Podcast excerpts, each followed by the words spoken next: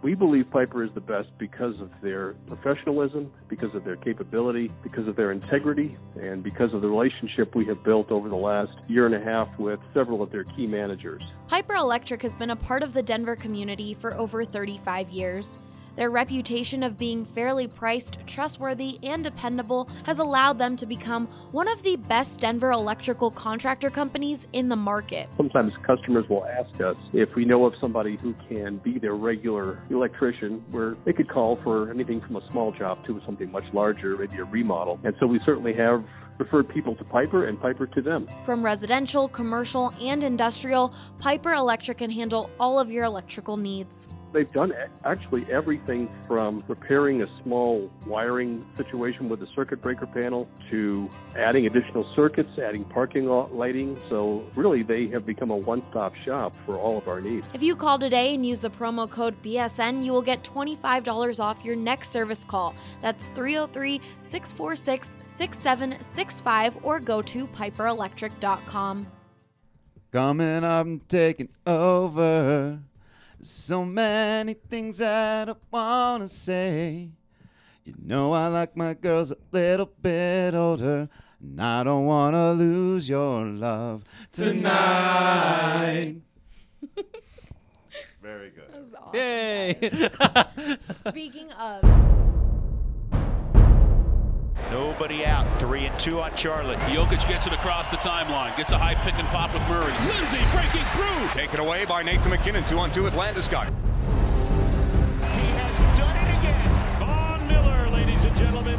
Dog two hands Nikola Jokic. Save me by Grubauer with the left pad. Oh, goodness gracious me. Take a good look. You won't see it from long. Two-run home run. Trevor Story. Touchdown to Emmanuel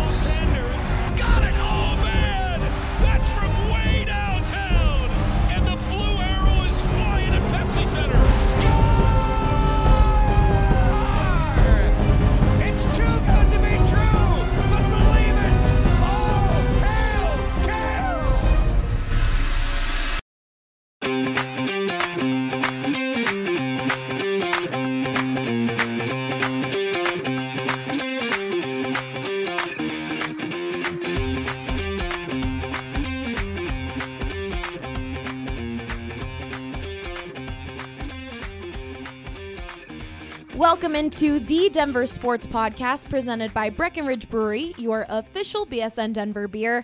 I'm your host, Ali Monroy. Andre Simone is on the board. We've got Ryan Koenigsberg and Drew Creasman here.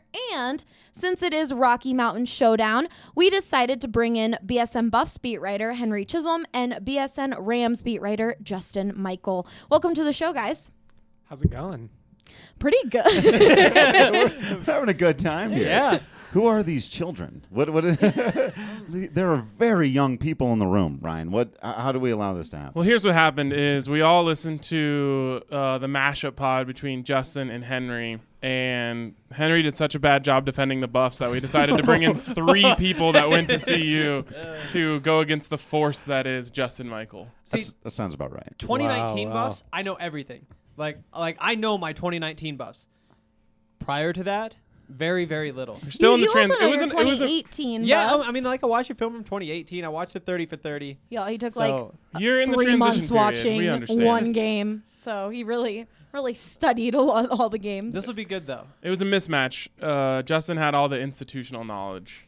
Just a heavyweight. Mm. I just I think it's more that I have less free time. I don't. I think Henry has more of a social life, more friends, so he's out Oh. out living life. No, I can see while- that. Yeah. While I'm sitting in my chambers, soaking in the football knowledge. There I feel go. like there's a meta parallel to the two schools there somewhere. They're- Yeah. oh, we're Probably getting started fast. Before we get into some football talk, we're going to touch base on Broncos and Rockies. Drew, we had a chance to see two players make their major league debuts as starters for the Rockies Tuesday night. Yeah, uh, and one of them had a pretty good game. No, you know what? Um, it, it was funny. Rico Garcia, uh, bless his heart, man. This guy should not be pitching in Major League Baseball right now, and Ooh. and and it, and it's not to say he should be pitching in Major League Baseball someday, and that's amazing considering he was a 30th round draft pick. That means every team in baseball passed on him 29 times. Wow. Uh, he, he's never been considered a top prospect, he, but he's done nothing but produce for the Rockies in the minor league system, and they've basically been forced to bring him up because he's the only guy in the organization throwing well, and literally everyone in the starting rotation is injured. And so he got thrown into the fire last night and he got knocked around by the defending world champions in his major league debut. So it, it wasn't pretty. I don't think anyone who, who tuned in to see his debut is going, I'm a Rico Garcia fan now. But um, I, I think you will be one day. Uh, it- it's a it's another great story, kind of along the lines of the Tim Melville stuff we've been seeing. But that that was a tall task to to ask a young man to to try to do that. Do you think it's unfair that I started calling him Rico Garcia because he gives up so many home runs? I mean, I- no, no, it's fine. Do it, do it for now. Why not? You know that that ball that Jackie Bradley hit has has yet to land. He actually made a, a joke. Our guy Patrick Lyons, who's gotten to know him really well throughout his minor league career, asked him a question after the game last night about. Uh, his transition to Albuquerque, where the average ERA for a pitcher this year is over five, uh, and the ball is flying out of that place, and, and that's where he'd been throwing. And so he said, you know, did that maybe give you a little bit of preparation for coming up here to Coors Field? And Rico said, yeah, I've thrown some balls down there in Albuquerque that still haven't landed. and uh, I was like, good for him. You know, he's got a sense of, and it was also weird to see him like try not to beam because he knows they lost and he knows he got rocked. But the young man just got to pitch a major league baseball game in front of his friends and family. It, it is the realization of a dream, and so he like he was fighting back this smile, but not entirely successfully. It was it was a pretty great moment, honestly. Do you think that the injuries to the starting pitchers are those like real? Are those are those things where they're like actually hurt, or are they just trying to give them rest? Gray and Freeland are definitely hurt. Uh, Marquez is overworked. There- There's a difference between being injured, being hurt, and being Fatigued. legitimately fatigued. And I, I don't think it. I mean, he pitched he, top five in innings in the National League last year. I believe he was second uh, when they put him on the IL now in the National League this year. And for a Rockies pitcher, that's even harder on your arm. And with the team being out of it, I, I think the German Marquez one. If you want to go, hey, maybe they're just being a little bit cautious and smart here more than you need to worry about his future. I'm, I'm a little bit worried about Jon Gray's foot. I'm not going to lie. That sucks. That's a terrible way to end your season. And you wanted him to go into next year just with all the momentum of this year. And now there's one big question mark. How's he recover from the foot? I think he'll be fine. I think Freeland will pitch again this year. But yeah, when you're dipping down into Tim Melville and, and Rico Garcia, and it's a lot of injuries have come your way. I mean, if you count Bauer as an NL pitcher, yes, he's second, but Bauer's been in the NL for like A couple of weeks, yeah. right, so he would be first in the NL Marquez. without counting. Yeah, it's crazy. A a Colorado Rockies pitcher should never lead the National League in innings pitched. Honestly, I had a I can say this at this point. It's been enough years. It, it wasn't specifically off the record, so I'll just say Dan O'Dowd told me once nobody should ever pitch 200 innings at Coors Field. And and he had just lived through the Ubaldo Jimenez disaster, where they rode him hard for three years, and he was never heard from again. So if you're a Rockies fan, what are what are you watching for in September at this point? You already have guys making major league debuts. We still have a month of baseball left. Like what's the point? What are you watching for if you're a Rockies fan? Where's that silver lining? It, it's all those guys who have just debuted, right? It's uh, and it's like Ali said, you know, the other guy that we didn't talk about last night, Sam Hilliard. He's going to be one of those guys. The video guys. of his family celebrating that home run was incredible. It's just so cool. Yeah, and uh, y- you know their family has been through a lot. I, I guess it's worth pointing out here as well. Uh, his father's gone through the ALS thing um, uh, very recently. Uh, you can find all their stuff on Twitter. I can't remember the exact. Uh, hashtags they've been using, but find Sam Hilliard and, and his family on Twitter. Uh, they've been doing a great job of raising awareness about ALS, and, and they've refused to let it get him down. Uh, he's had a rough go of it, has Sam's dad but he had the the quote of the night last night. Maybe the quote of the year, honestly. Uh, no offense to Mike Malone, but uh, when asked by Spilly on AT and T Sports whether or not uh, he he he asked uh, mom or I'm sorry, dad, whether or not they knew he was going to be a major leaguer. When when did you know? And uh, he said, "Well, his mother knew when he was two years old, but I wasn't sure until about 11:30 last night." Calling Dads, him, man. Calling him Sam Hilliard. Yeah. That's all he does is go yard. He Wow. wrecked He's that here all ball, day, too. guys.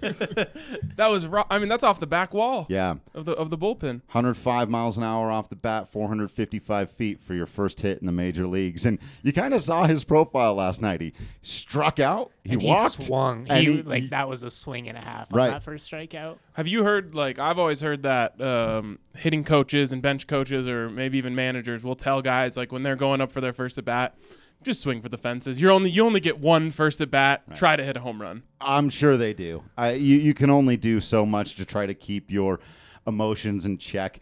Every guy will tell you, every pitcher says one or two pitches, it takes you to calm down. But that first pitch of your major league career, it could go anywhere. Mm. like it could literally go to the backstop and it wouldn't surprise any of these guys. Uh, and then beyond that, you start to settle in. Speaking of not being surprised, there was of course people on Twitter saying, "Oh, welcome to Coors Field. Like that's why you got Sure. your home run." And Yeah. it's like, "Come on." No, that ball would have been out anywhere, everywhere, twice. Uh, uh, th- th- this kid's got very legitimate power. I watched him in a home run derby his uh, rookie season out in Grand Junction. The whole team did a home run derby. He got into the finals. It was a timed thing. I watched him hit 18 home runs in three minutes.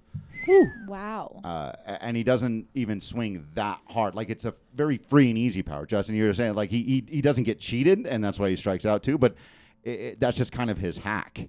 It's just very natural for him, and he's absolutely a kid who could hit 25 home runs, steal 25 bases. He's a real athlete. It was nice to see like a lefty power swing back Yeah. in the lineup. Yeah. And it's been been, a a, minute since we saw a true five tooler like that. Probably not since Story was brought up. Right, right. And th- there is the, the big thing is just the strikeouts. But with a lot of guys, like when that's their profile, when you're a big power guy and you strike out a lot, you also don't typically run the bases or play defense well. You're Dan Vogelbach.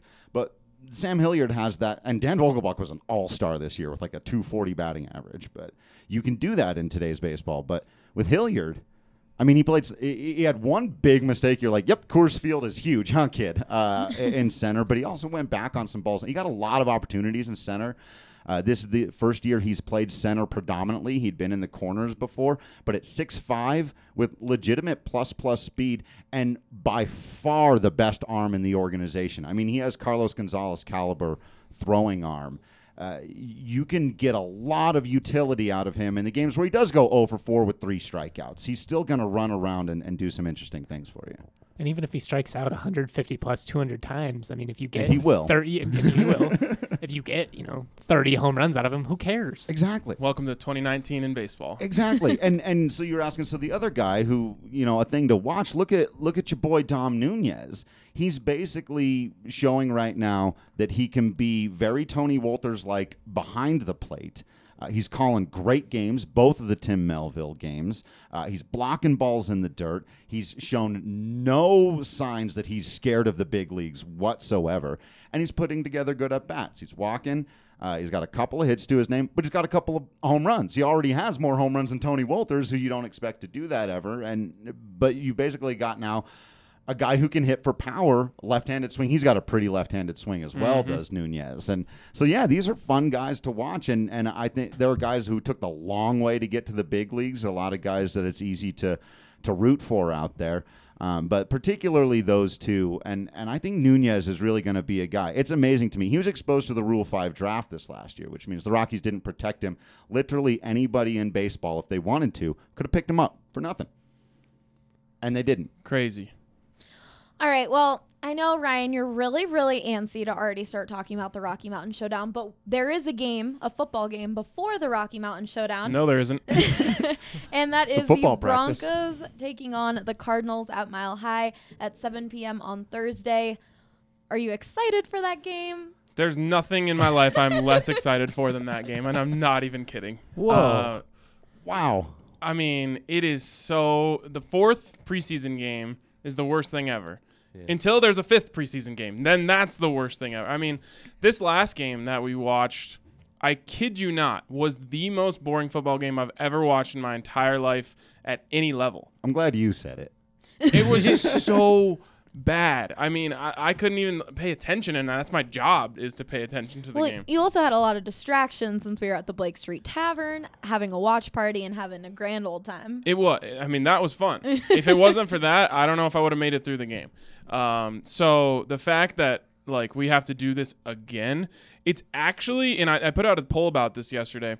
I said, hey, uh, is this preseason like hurting your excitement for the season? Because for me, it honestly is. Like this is drought. This has gone on so long that I like forgot what good football looks like, and it's taking the fun out of it for me. So, and forty four percent of people voted yes. This preseason has kind of hurt some of my excitement for the season, and it's not because the. It's, to me, it's not because of the Broncos because we haven't seen the Broncos. Like Yeah. we're seeing their backups, their third stringers, their fourth stringers, but it is so incredibly boring that it's not i- i- it's taking some of the fun out of of the excitement of the preseason I would have to vote yes.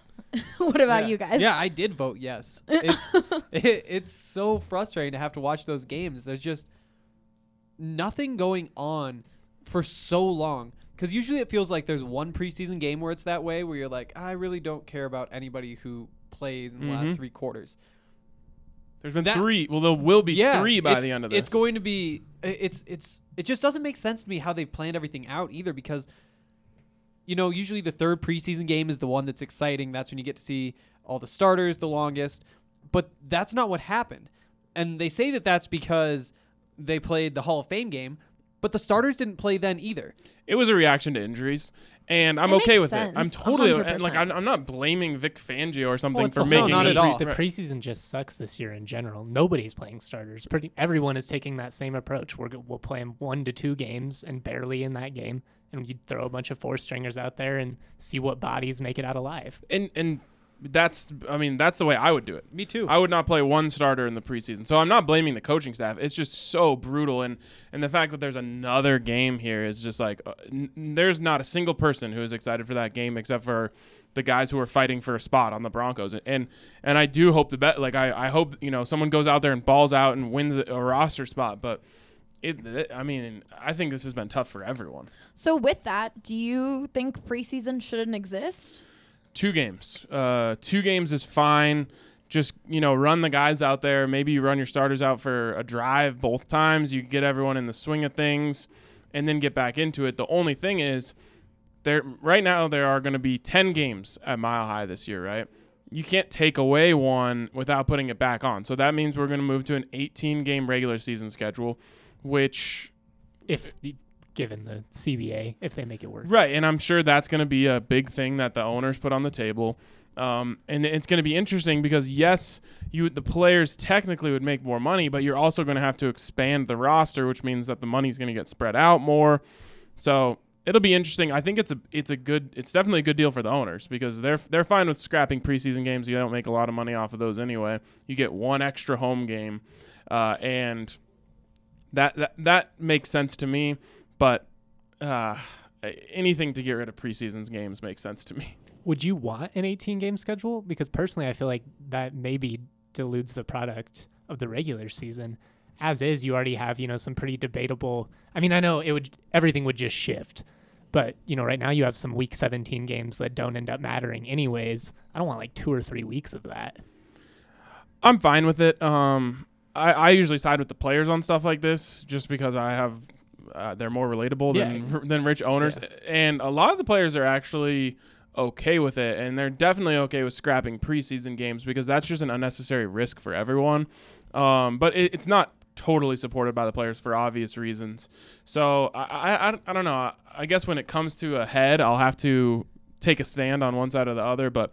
I kind of I kind of like the idea of adding games as long as it means subtracting preseason games, even if it's just for my own selfish reasons. Yeah, 18 games is a lot of football. Like I can't I can't imagine having covered college football now for a couple years where they play 12 games, going through 6 more, that just that would take a toll on your body. Well, you have That's an extra you'd have about. an extra bye week, so you'd actually play less consecutive games in the grand scheme.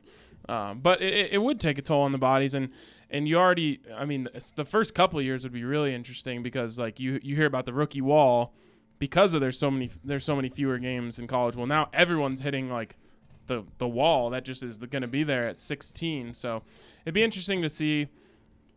I think it's going to happen. So it's something Yeah. that we all kind of have to start getting start thinking about because it's going to make a lot of money and in the end that's all that matters.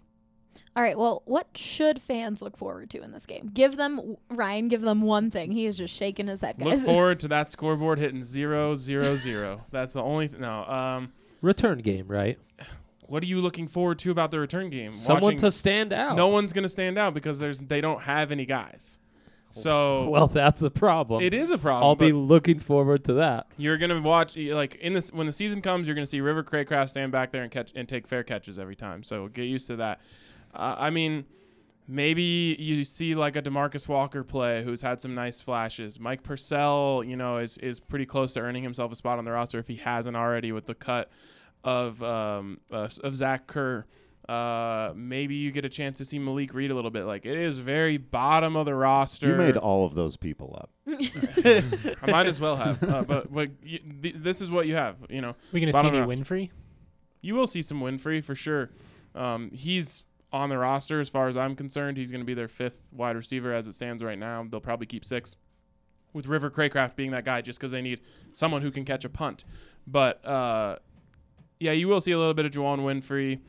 Um, that that's about all. Like young guys, bottom of the roster guys. That's all you have to look forward to. I'm sorry, like I'm not helping the ratings here, but the, it's I uh, let's just get past this thing. I have tickets to that game. Me I'll too. be there. I'll see you there. Oh. Nice. oh We'll all have fun together. You if you, I would not go. wow. oh, you gotta go. You gotta wouldn't go. I would not go. It's still need a a game full at Full Mile report High. on They'll have- River Cracraft. Is that a is that a person's name? Is that, I need a full that's a report on name. River Cracraft. Oh, I'll tell you all about him. Yeah. It's just so unfortunate that the Cardinals are coming. belongs. You know, you it just is? talked for Yeah, I 10 didn't minutes even about know. like I know. unknown Like Tim Melville and third- stuff. Oh, I know. 30th round know. guys. I, don't want to hear your hate about River Over- Cracraft. I have nothing. I, I only know one thing so far about River Cracraft, and it's my favorite thing about him. that's a phenomenal name. That That's is. that's another thing for a future The Denver Sports Podcast topic. Let's have a production meeting on air real quick. But best names in Denver Best sports. names. As long River as I don't have to Cracraft's name participate. does flow pretty Nicholas That's Tskitishvili. fantastic. Yeah. well. What's that? N- uh, Nicholas Tskitishvili or whatever the Nuggets. You're giving people some ba- dark flashbacks. right now. but all-time names. Oh, we're doing all-time names. Ooh. Quinton McCracken. All right. we got we got to save some of these ideas for that segment. But I think you, Henry, and Justin are gonna need some alcohol to Well, yeah. endure that. yeah, I think so. pretty- I I think think so. It sounds like we're gonna need some alcohol if you're watching the game. and we're definitely going to need some alcohol on Friday, which we're going to talk about in the next segment. Oh, But if will. that's the case for you guys as well, y'all go to Total Beverage. They're giving the BSN fam 30% off a purchase of $25 or more using the promo code BSN 2019 online or on the Total Beverage app. Total Bev delivers and offers CBD products and has the lowest prices in the state, so you don't even have to leave your own home to get this incredible deal. Welcome back into the show. We are finally going to talk about the Rocky Mountain Showdown that will be this Friday at 8 p.m. on ESPN. Ryan, I'll just let you have the first words. You're really, really antsy about this topic. I don't really have to say anything else other than 66, 22, and 2. And I can just walk out of the room now. I would drop the mic, but it's on a stand. I, w- I wish you guys could see Justin's face right now with Ryan's face. They're just staring at each other. I love that that's like the stat that gets brought up constantly, but also Wins and losses, yeah, we usually Yeah. bring those up in sports. yeah, but it's not a rivalry. It's totally a rivalry. I mean, ri- rivalries can happen that way. Like, they're obviously it's a way bigger deal when CSU wins the game, which makes CU fans really mad when that happens, and that's how the rivalry like fosters. And it's just we talked about this before. It's a similar thing to CU and Nebraska. It's like one of the teams is better, so they make a really big deal out of it, and then the fan bases start to dislike each other, and then a rivalry comes out of it. Yeah, no, that's fair. I just it, it's weird to me the direction or just the narrative of the Rocky Mountain Showdown, how it's gone the last like five or six years. I mean, I get with CU winning four straight, it's easier to make the argument like, why are they playing this game? But I mean, seventy thousand people still show up every year. It, it's clearly you know the biggest college football game in the state.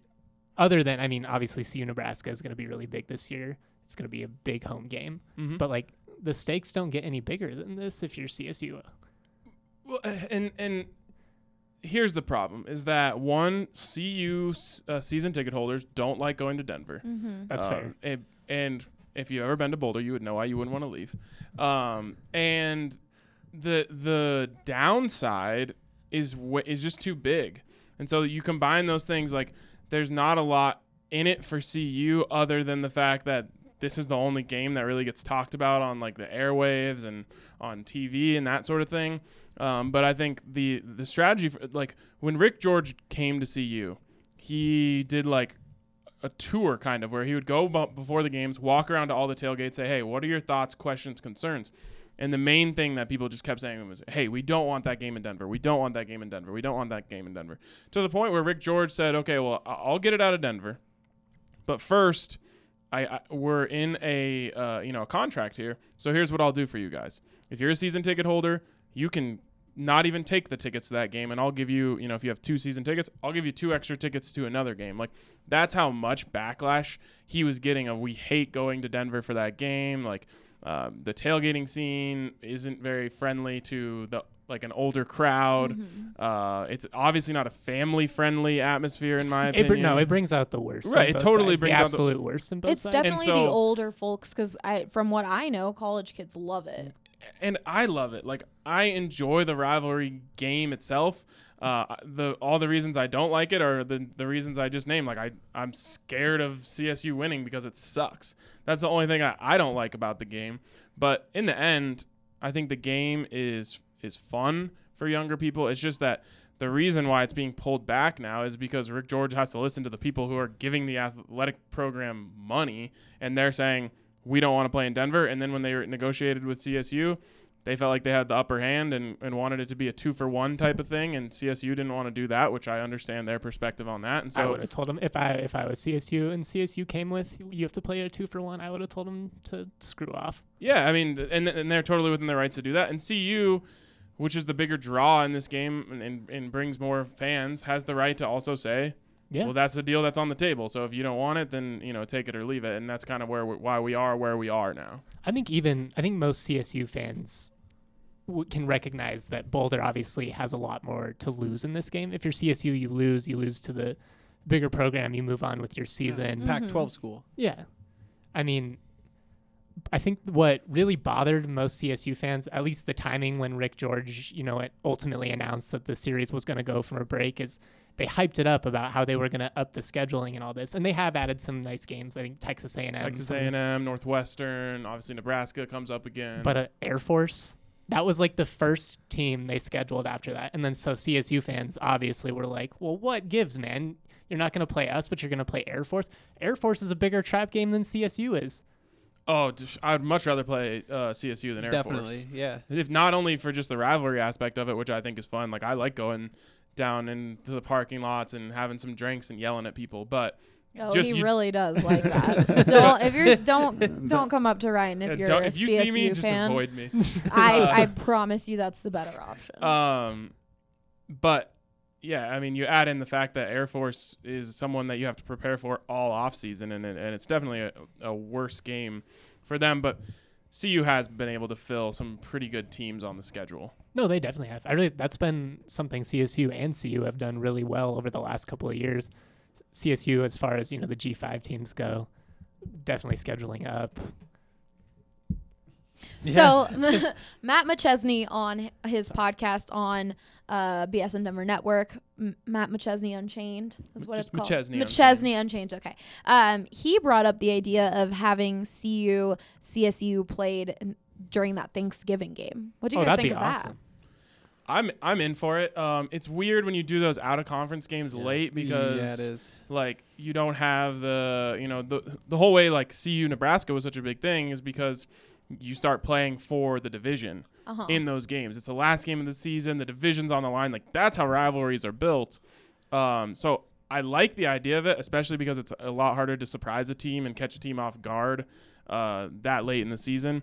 But it does make things weird when you're playing an out of conference game that late in the schedule. It feels just a little bit forced to me because I I actually talked with Matt about how you know rivalries they're they're games that are played late in the season with a lot a lot on the line And that would make the game more consequential to both teams having it later in the year.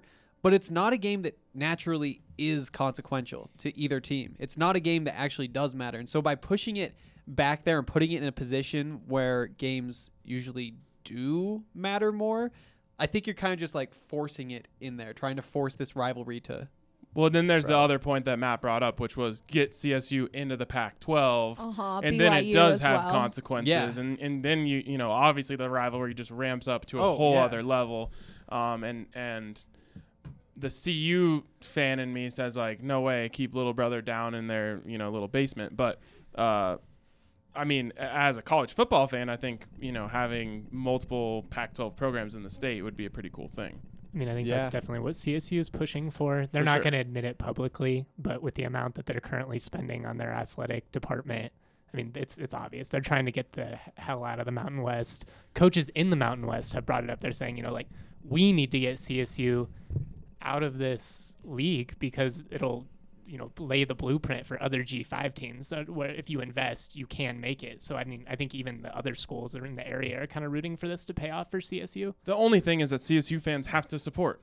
They Like have they to. It have has to be like, consistent. You have to not only make it seem like it's lucrative from a TV standpoint because that's you know that's why you would acquire a school is to get the market and and you know there's the whole thing about how there's more CSU alums in Denver than CU or whatever, but those people have to support and you got to be able to fill that stadium on Saturdays. It's it's not it's that shouldn't be that big of a goal, you know. Like that's a smaller stadium, uh, and if if CSU fans gave like diehard support for two or three straight years, I think that that conversation would be a lot easier to have. Right now, it's like okay, well if they're you know five and one or whatever, and they beat CU, now people start to show up. It has to be. It has to can't be like that. Yeah, and that support will come if the program starts winning. I mean, that's been the b- bigger problem is that Bobo and that program just aren't winning lately. Yeah, I mean it's why Bobo is probably on the hot seat going into this. I still think given his relationship with Joe Parker, it's going to take quite a bit for him to actually get fired.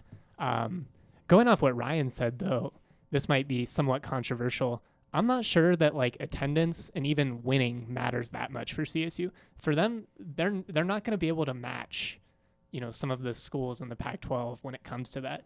If you're CSU, the reason they would get in a Power Five conference, it would be because the, school president was able to really sell the university as a whole, both from an academic standpoint and just the growing market of Fort Collins in northern Colorado.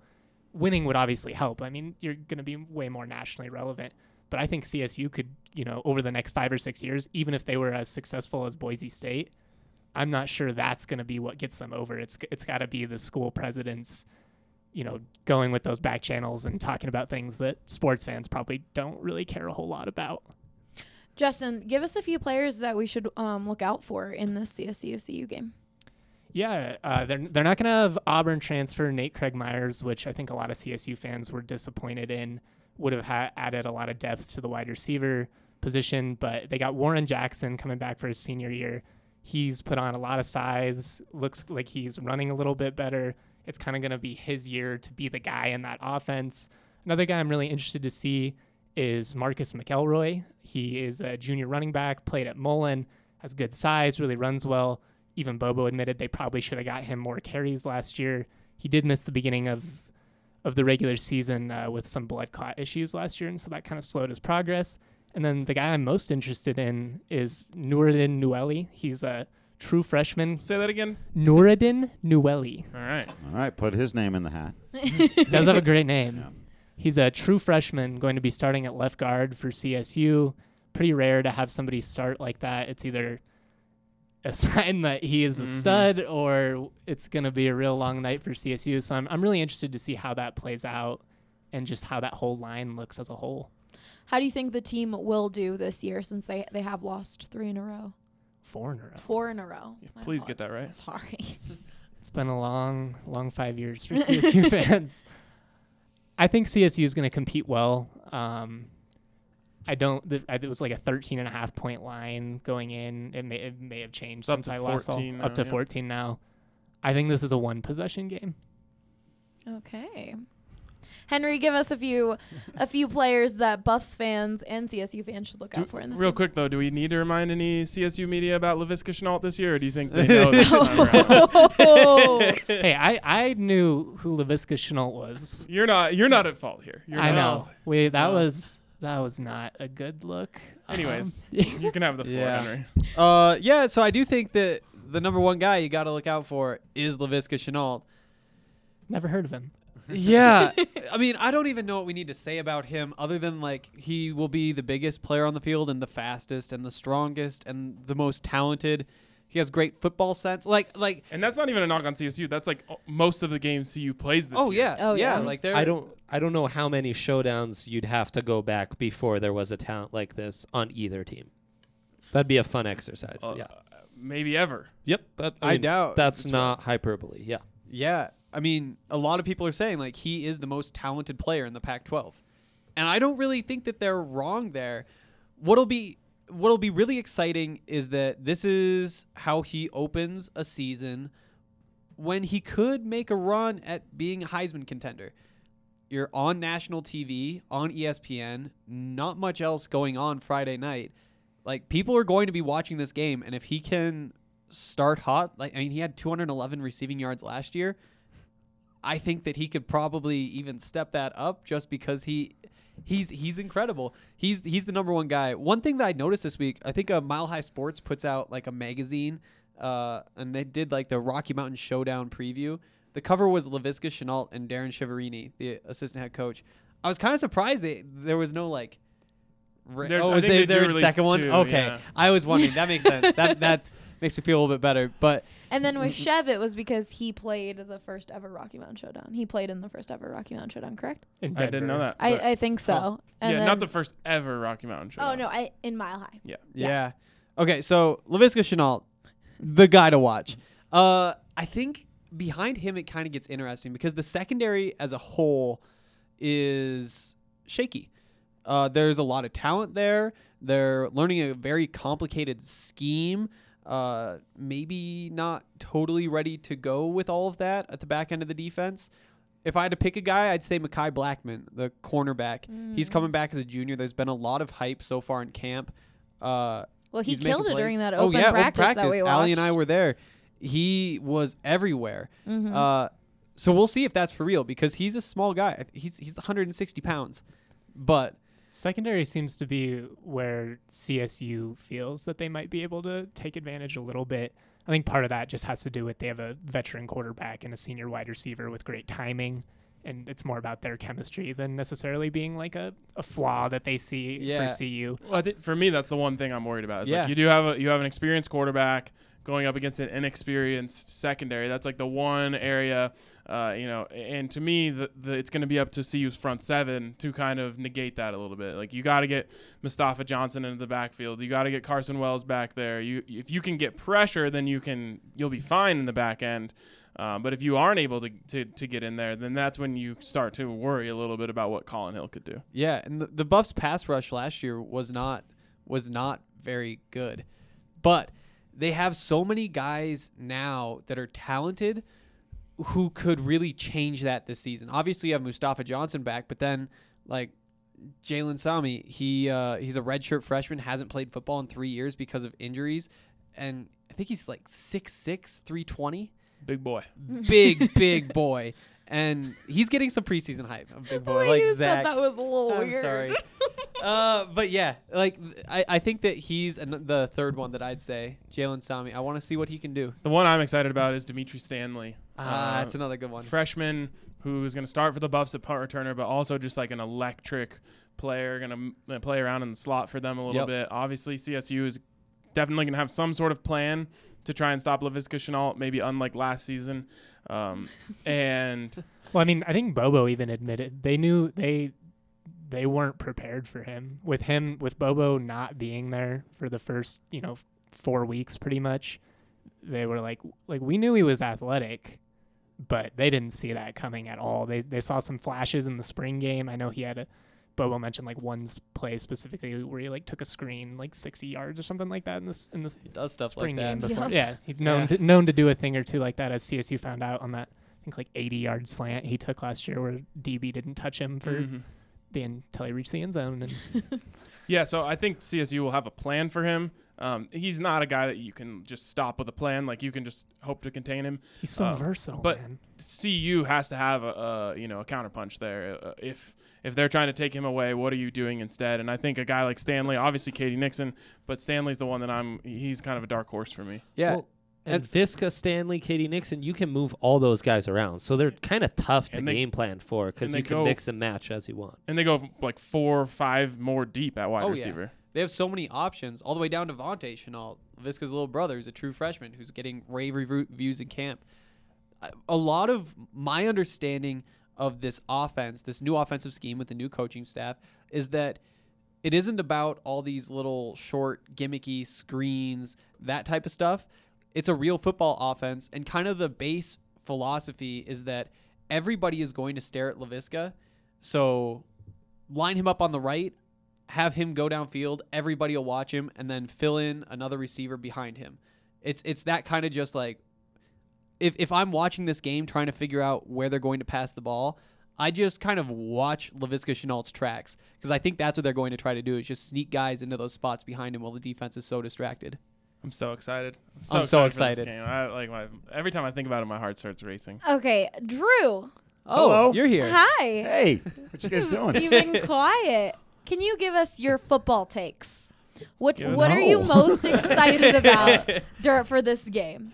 Well, I'm I'm just excited, honestly. Like just from a, a personal standpoint, I'm just excited to jump back in and watch some football. Like I haven't watched college football in a little while. Um, I, I've been more of an NFL guy, uh, but you guys are getting me hyped. Like, uh, and, and a lot of the, I, I think the hurdle for getting over it, right, is once you've been out of it for a while. Like, I've never heard of any of these people. I'm not even gonna lie. I just learned a whole lot, but like that that helps you get over that initial hurdle. And now I got to check out Laviska. I like I got to see this guy, right? Oh, we'll And- watch some clips after. Right. You Like, definitely do. and so and and I, I can get into a rivalry as much as anybody. I went to CU. My brother went to CSU. Uh, neither one of us were super huge into sports while we were at school. Uh, I never went in Folsom Field. I, I Oh never my went God. in. Oh Get my out. I, never, god! I walked by it every day to Are go you to class. kidding I. I never went in. How? Uh, Why? I I was uh, very focused on my studies for my, my first couple of, of years at school. I was I was a little bit of a I know I was, I was kind of a different cat back then. I can understand that, but not even just like once. No, well, and and I So I, this year you're coming. Y- yeah, I mean, Good. let- yeah, You're let's coming go. with us, I, yep. I'd, I'd love to go out and, and take one in. I, I think a lot of it too was like the the people that I was friends with at the time that wanted to go to games were not people I wanted to go to football games with. Makes sense. Uh, and and as you know, that can ruin the whole experience. But no, I'm I'm excited to watch the game, and, and I'm excited to actually have people around to help me understand it too. Like I obviously I, I, I take a more intellectual approach to sports. I have a lot more fun.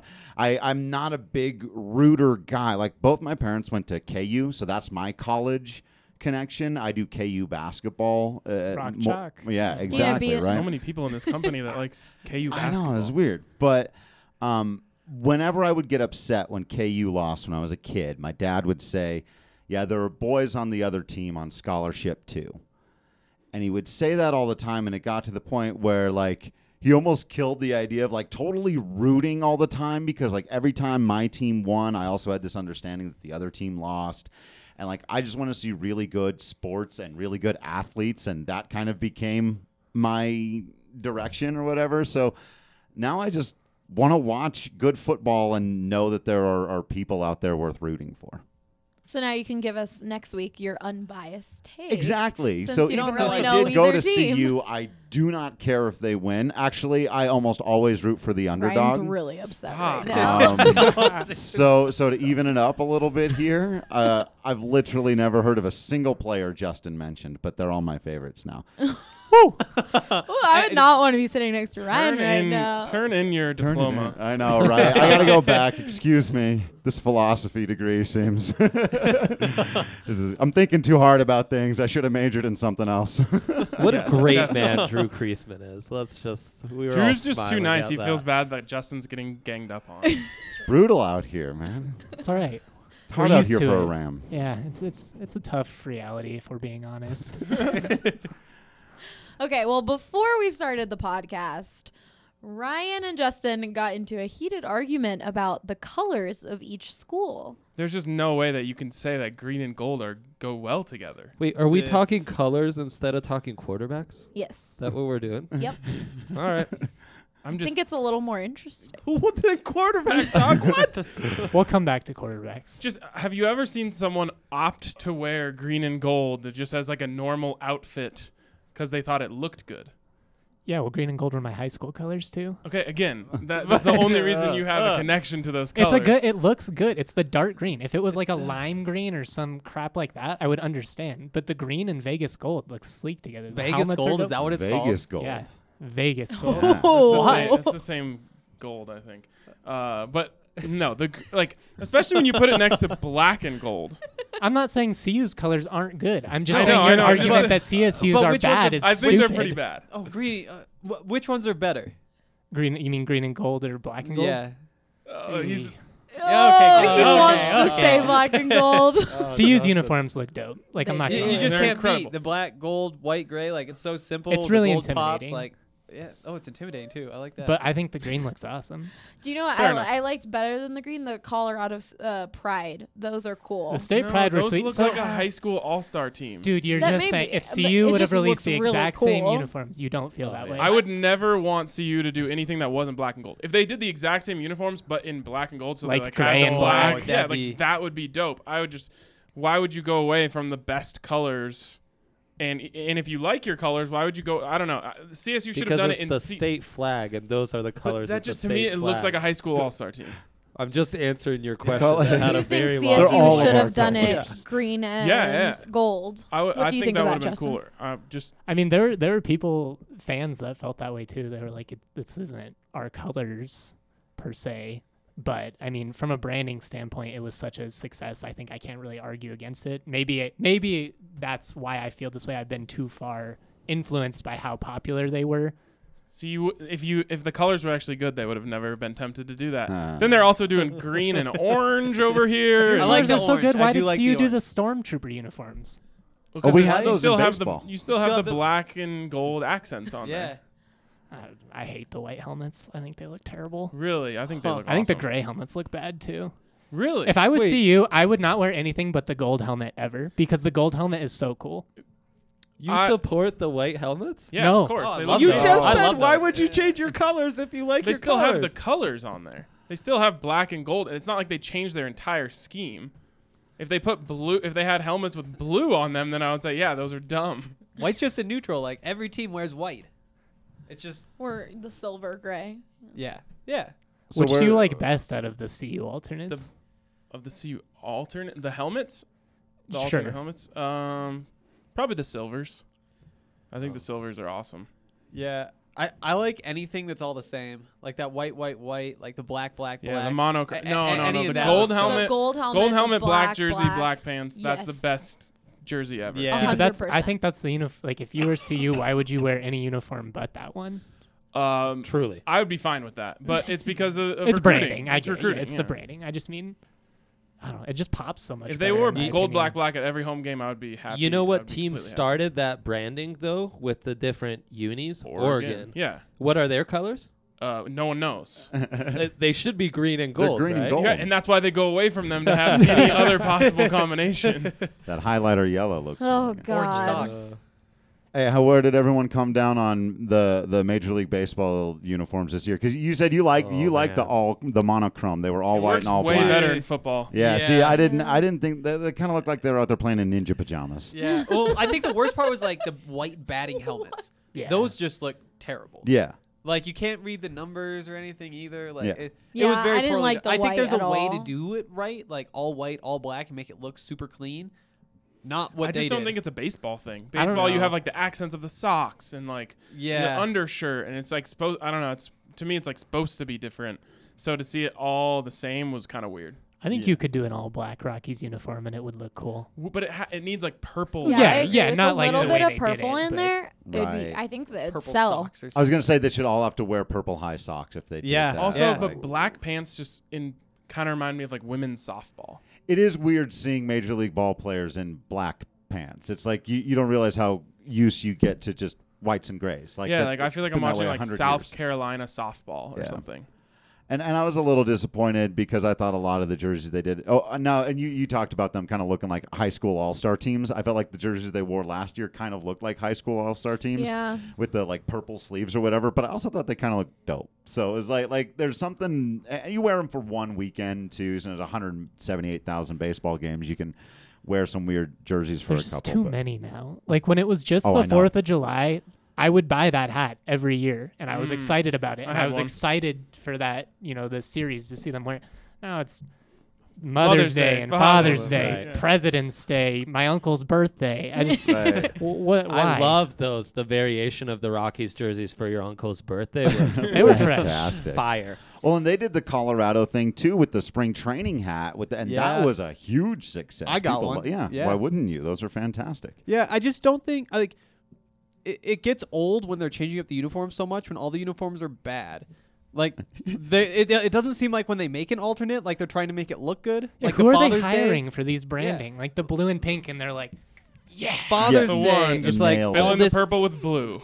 No, that looks terrible. Yeah. Right. Like the like light, but you figure out a gotta- way to that- make it the look light, good. It doesn't look good in the jersey, but that light blue is pretty. But the, the Yeah, other it's- problem is there's different shades because you have like the Under Armour and Nike and Majestic and all this. You mm. see it, and they're all wearing the jersey, but then all of their accessories are like slightly different yeah, shades it's of pink, bad. It's Right. and bad. it just looks so dumb. yeah, the, the the focus should be on making the jerseys look good instead of making them whatever they're thinking. themey. Beamy. I don't. Yeah. I don't know. Leave leave the themes to minor league baseball because they do that. they very do well. that very well. So good. Everyone should have minor league baseball uniforms just lying around. They're phenomenal.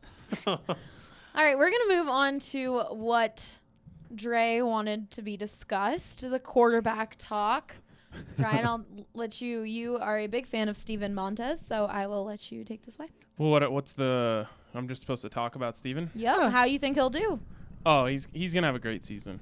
Um, the best, the biggest advantage you can have in all of college football, in my opinion, is having a senior quarterback, and you've seen it happen. Just you know, in the in the most recent good CU season was because Sefo Liufau became a oh, senior, Oh, Sefo. and all of a sudden he was great. Like you remember, you have positive memories of him. Somehow you forgot that he was not very I good. didn't forget, but you gotta. I mean, the rise is just the rise, But so the- you just think of the that. the rise happened because Sefo all of a sudden went from very very mediocre to very good. He started from the bottom. Yup. He really did. It was there. Yes, I he mean, when, when I first saw Sefo play, I think they brought him in against Arizona State as a true freshman, and I was like, I don't think this is the guy because he he didn't have great arm strength. He wasn't great throwing to his left.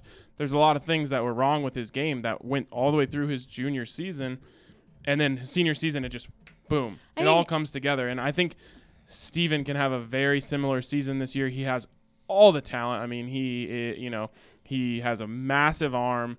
He is fast. He's tall. He's strong. He's he's got it all. He just needs that big jump, and if he can have that jump like Sefo did, then I think he's going to be a mid-round NFL draft pick. Got to work on that footwork. Got to be more consistent. Yeah, I sure, think a a lot of lot of it has work to do with his uh, the offensive line. I think if he has more time in the pocket, then he won't scramble as much as he did last season and in the past. But with I just I don't know with Sefo it was more of like you saw him go through it all and still stick it out. And then the rise happened, and it was like finally. And and the way Philip Lindsay described Sefo Liufau always was that's a dog. From the And I, outside, and I haven't seen many of his teammates describe Steven Montez that way. I think well Henry would be the best judge. I mean, how are they talking about him up there this year? it sounds like he's matured. Um, lots of hype from the coaching staff. Uh, you know, even just yesterday, Mel Tucker was saying, you know, this is a really smart kid. I really like what we're going to be able to do. And going back to what Ali said about the offensive line, I totally agree. I think that that's going to be huge in deciding how this season goes for Steven. And I'm pretty optimistic about the group. You know, they have William Sherman back. He was honorable mention All Pac 12 as a freshman last year. Flip him over to right tackle uh, for his sophomore year. He's gained some weight too. Bring in Arlington Hambright from uh, Oklahoma State. Great offensive lineman name. Uh, yeah, yeah, and he's just a big guy. This is a really big line. I think they're averaging six four, little over three hundred. So I mean, it's it, there's some experience back. The new offensive line coach Chris Kapilovic has gotten rave reviews. He's got this group really going. Like the guys are saying stuff like, "Oh, we're actually getting coached now," which is concerning to hear for sure. Yeah. But Al- but also, like, they were saying that about the strength and conditioning. They're like, oh, it's like real yeah, this time around. yeah, That's been a big theme for CSU as well. It kind of, I mean, nobody's like come out and directly said it, but Ryan Davis, their old strength coordinator, left for Maryland last offseason. And Bobo was basically like, yeah, good riddance. Mm. See ya. Yeah, it's in, it's always interesting. I mean, it's it's easy to say like, oh, this is better now because it's different and we lost before, so it has Yep. to be better. So you always have to be weary of that uh, in these situations. It's a, le- a lesson I've learned the hard way over years of watching football and c- covering bad teams and whatnot. But uh, for Steven, I think a lot of his problems have come back to his internal clock Yeah. being all messed up Being because he doesn't right it's completely broken and that's why you see him make bad decisions from the pocket because he's thinking I have to get rid of this ball and he doesn't have time to process so I think he has a really good chance this year to blow up he has all the help he needs you know the the weapons are insane you hope the offensive line is better so there's talent there at running back and I can really see a path for him to becoming a legitimate NFL draft prospect yeah. I think CBS Sports released their first draft board had him 53rd, 53rd ranked prospect in the country, late second round. You There know, go. What I the other thing that I really think will help Steven this year is this new offense where it's pro style. And there's some concerns because he's been a one read quarterback, somebody who hasn't been able to go through the progressions and if something's not there, look back to the other side of the field and Oh, find you somebody see the panic in his Yeah. eyes when that happens. And that's again because of that internal clock. He's like, Yeah. "Oh my god, I have no time." but he was never really asked to do that too consistently. It's been, you know, last year with all the screen passes and all that kind of stuff, very gimmicky offense. Now he has to learn a real offense, and we're going to see whether he can handle that. And I think just getting the reps, going through that every play, having to make reads, having to make decisions, look at the defense, all this sort of stuff. It might not go well early, but I do think he takes a step forward by the end of the year. I agree. He definitely has all the tools. I mean, I just I need to see more from him to think that he will be drafted.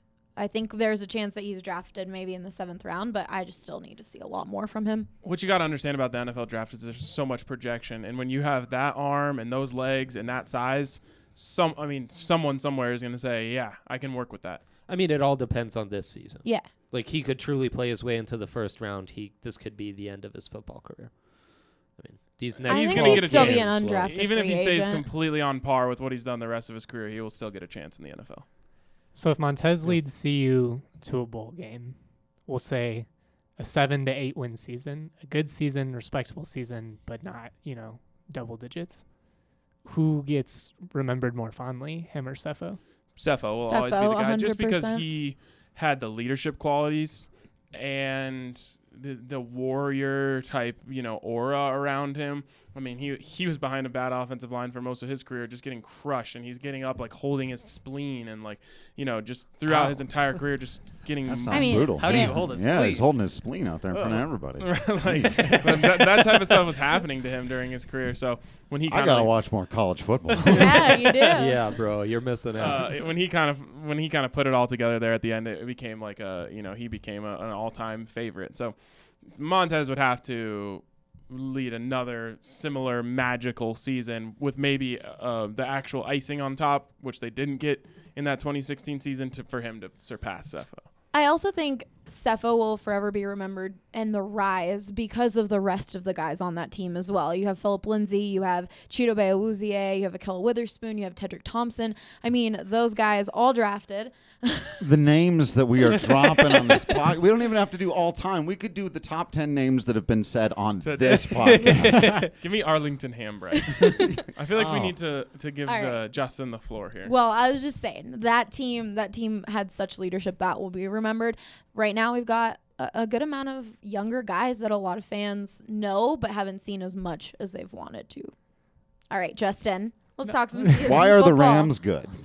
Why aren't they No, good? No, Tell why us- are tell they? Tell tell us us- why you they're just- going you to have a phenomenal season. I'll, t- I'll tee you up. so- I've talked to a lot of CSU. Uh, I've heard a lot of CSU hype, or I'm sorry, Collin Hill hype Okay. from you and a little bit from Andre.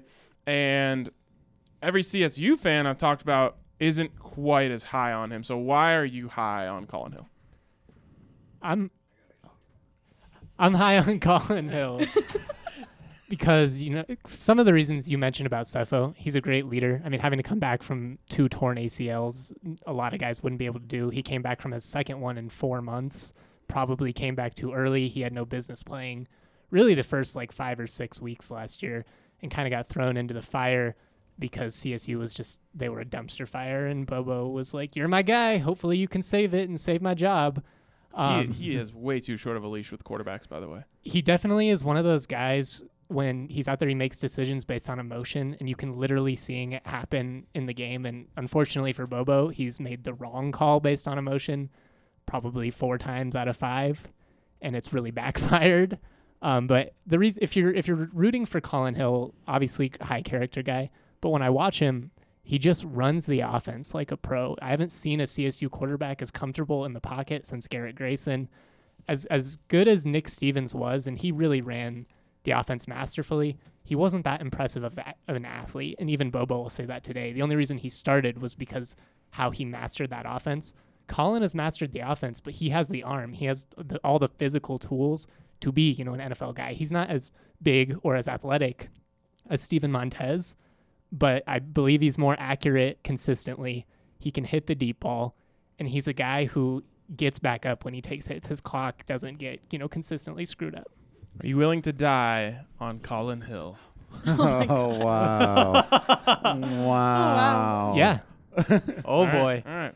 Also, I mean, I'd said it when I talked with Henry, Henry and Andre. To me, if I were an NFL scout, I'd be more interested in Collin Hill than Steven Montez. Should we make a little like uh, beer, like Breckenridge beer bet? Which one uh, gets drafted higher? Oh, Montez will get drafted higher. Okay, all right. How about for the I rest game? my That's wrong. How about for the game? Who has a better game? I mean, find a find a passing yard and completion percentage. Come on, let let's set something up here. I'm not letting you guys We walk out of that definitely like set that. something up. Who's having the better game? Steven Montez is for sure gonna have the better game. By what parameters? Whatever parameters you want to. Let's go. Every this is the way you're gonna get involved here. That's Set right. the parameters. That's right. All right. Just more yards passing. Let's make it simple. Okay. Justin? Ryan, Ryan owes Justin a Breck brew. Montez is going to have more yards passing, but I See, think we can't get it. You're not willing to die wanna on compete? Yeah, No, but CSU's offense is not going to. These first three weeks without Nate Craig Myers, they're going to go two tight ends. They're going to try and run the football. They're going to try and beat you with play action. It's not going to be him Alright. g- dropping back with 40 attempts. How are we gonna make um, a, a beer bet here? I'm gonna say we can line it up in your favor now. You want completion percentage? You want offensive points scored? We can get we can get interesting here. Is completion percentage agreeable to both? completion percentage. Completion percentage. Uh, I'm not really interested in Uh, completion. 'Cause then you're hitting screens. Steve out Ooh. Well, I got Steve out here taking chances. it just doesn't. That doesn't equate to anything. Uh, Uh, Okay, how about this? I think I bet you Steven Montez throws an interception in the game and Collin Hill does not. Oh. okay, yeah, I'll take that. I'll Okay. take Oh. that. We'll we'll bet a uh, six pack of strawberry sky on that. That's a deal. All right. All right. Well, well with My that, job here is done. we're gonna. on, well, oh, let- let me oh, clarify okay. one. We're Oh, not, we're not wants to set a done yet. Hold on, All hold on, right. hold on. No. He wants a qualifier. I said I'm high on Collin Hill as an NFL prospect. I'm not saying he's going to all of a sudden be like a fourth round pick and skyrocket past like Steve Montez. Montez's athleticism alone, like you said, somebody is going to take a chance on that, and they would have to. The guy can throw probably 80 yards. Yep. But Collin Hill is Yeah. going to get a chance based on how he runs the offense and a very complicated pro style offense that Mike Bobo likes to run at that. I think he'll get a chance for sure. I okay, I just wanted to clarify. I'm not like out here saying like Collin Hill's a first round NFL draft. Right, right, right. Not at all what I'm saying. He's a good college quarterback. Okay. With that, we're gonna take a quick break, and then it's everyone's favorite segment: Who won the week? Hey guys, it's Allie and Lindsay here, and we want to talk to you about our new favorite wine subscription. It is Winestyr. The best thing about Winestyr is that they work with small wineries. You know, BSN loves supporting small local businesses, and Winestyr is just that supporting real people making real wine. These guys will curate a hand picked shipment for you from the best small wine producers in the US. So, my favorite part about Winestyr is the fact that I don't really know much about wine, and when I go to a liquor store, I tend to gravitate towards the same wine I've always had instead of trying something new. But with Winestyr, they make the process so easy. That's exactly right, Allie. And from my perspective, you guys, I love wine and have tried so many different types of wine at different price points. And Winestyr is not only easy, but it is quite literally some of the best wine I've ever tasted, and it makes for an amazing gift. What's also ideal about Winestyr is that you can pick your shipments based on your schedule. That's right, Allie. So whether you're a casual drinker or you love hosting parties, you can get your shipment based on your lifestyle. So head to their website today, you guys. That's W I N E S T Y R, Winestyr.com. We've got BSN25 promo code for you, and you can save $25 off your first order. Now it's time for your favorite segment Who Won the Week?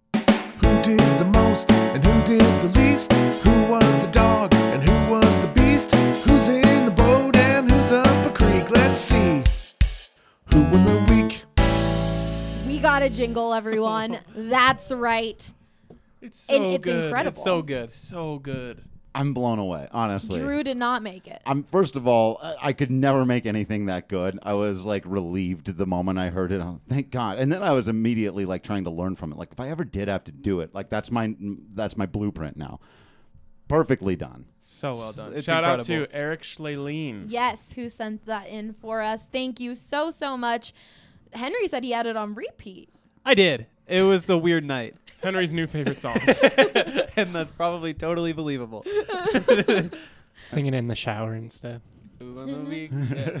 I love the little walk down on the piano. It's like dun dun Yeah. dun, Yeah. dun, dun, dun, dun. So good. It's so good. I I mean, I'm our B, our BSN community is so awesome. We ask and we receive. Thank you guys so much. Also, who was the beast is going to start working its way into my regular Ooh, vernacular. okay, okay. All right. Well, speaking of the beast, and last week, Drew, you won one. Let's go. Rockies fans got it done. Little three game sweep of the Miami Marlins got you. yes, my my description of it was uh, for the poll on Twitter: Rockies, Las Cucarachas, and the team having fun again while winning four straight games. yeah. That was a long time That ago. was a long time Uh, ago. How many have they lost now? A lot. They did uh, six or seven out there on the road trip. They lost. Came back, got one from the Braves, and then uh, and then uh, yeah, the Red Sox thing happened yesterday. This, All this is taking a right. while. Well, Yes, it is. So moving on to this week, let's start with the college guys. You since you're new to the show, Henry. So I'm gonna say that the Buffs won the week because they came out of camp healthy.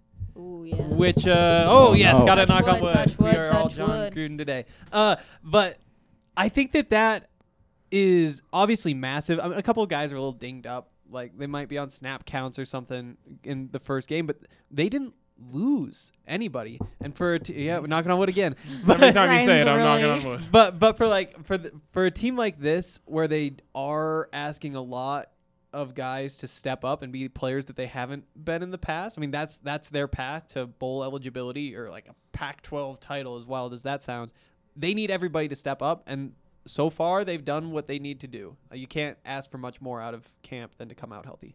Agreed. Mike Bobo did say he wanted to send over some wings to Laviska. Hopefully, he can get like Uh, food poisoning. Because yeah. he said that's about the only way you can slow him down. do you think it would slow him down? Probably not. Yeah, I feel like he would just go. Ha- he would just go have his flu game. Yeah, yeah. Oh, yeah. He'd just become even more legendary. Moving on to you, Justin. Why do the Rams win the week? because Collin Hill is finally going to start a week one game. He's a guy that's been at CSU for what feels like 10 years because he gray shirted, um, but he, he hasn't had a chance yet to start that week one game.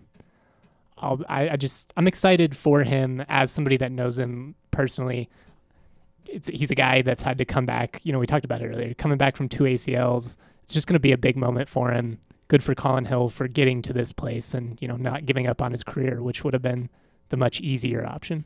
Well, I forgot the rules of my own game because I forgot to time both of you, but I I think they were you both did it inside a under. Yeah. Yeah, probably. um. All right, Drew. This is easy. This isn't even close. Tim Melville won the week, but everyone should be on the. Tim. If you're not rooting for Tim Melville right now, you are a cold person and you are dead inside. There is something fundamentally broken about you. This man spent 11 years in minor league baseball, only to have 14 innings of major league experience under his belt, and he got knocked around in that time. It took him two years to get back to the major leagues, and only because the Rockies staff is absolutely decimated. He steps up, he throws 13 innings of one run baseball. He does five of those shutout baseball at Coors Field against the Atlanta Braves, the second best offense in the National League, featuring guys like Fred Freeman, Ronald Acuna, Josh Donaldson. 20 Tim. Melville is why we love sports. Guys that come from nowhere, from uh, started from the talk about started from the bottom. Now he's here. Tim Melville is the story of Colorado sports right now. Look at him go. Again, under the, under the minute mark. I don't know where it is, but I'm moving to Melville. That's right. the, the guy's fantastic. We were joking the other day because he pitches like someone from the 80s that he should get to do his, and he kind of looks like a pitcher from the 80s. He should get to do his post game press conferences with a beer in one hand, a cigarette in the other, Oh ice packs God. on both knees. Like, how do you not love this dude? Yeah, Maybe- he's been great. If things go well enough, they'll start calling Boulder Melville because of Mel Tucker. Ah, yeah. Oh. Melville. I truly love Tim Melville. Like I just want to hug him. That's Yeah. how lovable He he, seems is. like such a nice guy. Yeah, and how how has um his presence been in the clubhouse? he's been fantastic. He keeps bringing up this barbecue restaurant he went to where he thought he drew worked at inspi- it. He yeah, works he worked. Yeah, there. yeah, yeah. Yeah, yeah. That- but I mean that he goes to to find inspiration. Like, Wow. the guy, like what? And you look at him, you're like, you look like a guy that goes to a barbecue restaurant to find inspiration. but he like he admits that like he's he's got a great sen- he, uh, sense of awareness and humor about who he is and what's going on out there. Uh, he's given credit to his young catcher. I mentioned Dom Nunez earlier, but uh, no one is having a better time playing baseball for the Colorado Rockies right now than Tim Melville. That's awesome. and having fun playing for the Colorado Rockies right now is pretty hard. It's Yeah. tough to do. How's anyone going to compete after that emotional pitch? I mean, that was the sales of a lifetime. well, Yeah. we'll see. Ryan will find a way. Ryan, why do the Broncos win the week? First of all, Drew, you should win two in a row here. Tim Melville is getting my vote, but Over the Buffs. well, it's just They haven't the done Buffs will get it next week. Yeah. Um, for me, for the Broncos, it's a it's a guy by the name of Mike Purcell who is similar uh, to Tim Melville. Big guy. Not many not many people know who he was. Not a lot of, a lot of people didn't even know his name, and probably until Zach Kerr got cut this week, and people were like, "Yeah, it's because Mike Purcell is ball, balling out out there." Um, made multiple plays in that extremely boring game. Like that was the one thing you're like, "Oh, 98." Purcell, he's doing stuff out there. He kind of looks like Domata Peko because he's got the hair coming out of the back and he's making plays from the interior of the defensive seconds. line. So, on top of all that, this is the Denver Sports Pod and Mike Purcell from Highlands Ranch. So he is a local guy. Get that uh, get that local angle in there to, to try and pull some votes. Um, most likely going to make the Denver Broncos after no one knew who he was when he came in. Ah, you got it with three seconds to spare. All right, well, you guys got to let us know who you think won the week. I'll be putting a poll on Twitter. You can also comment on the on bsndenver.com. Thank you to everyone who has left beautiful reviews. They've all been so so I nice. know. They're like getting me emotional. like I read through some of these, I'm like, people are so nice. I'm sure this will. Uh, this is a honeymoon that will end at some point. People will start getting on us real soon. But you guys, I'm sure there'll be some angry fans of some college football team this week. Ah, Both yes, sides. there will. we'll divide the party here real quick. All right, well, keep doing it. We really, really appreciate all of your support. Remember to subscribe to the Denver Sports Podcast feed, and we will see you guys next week.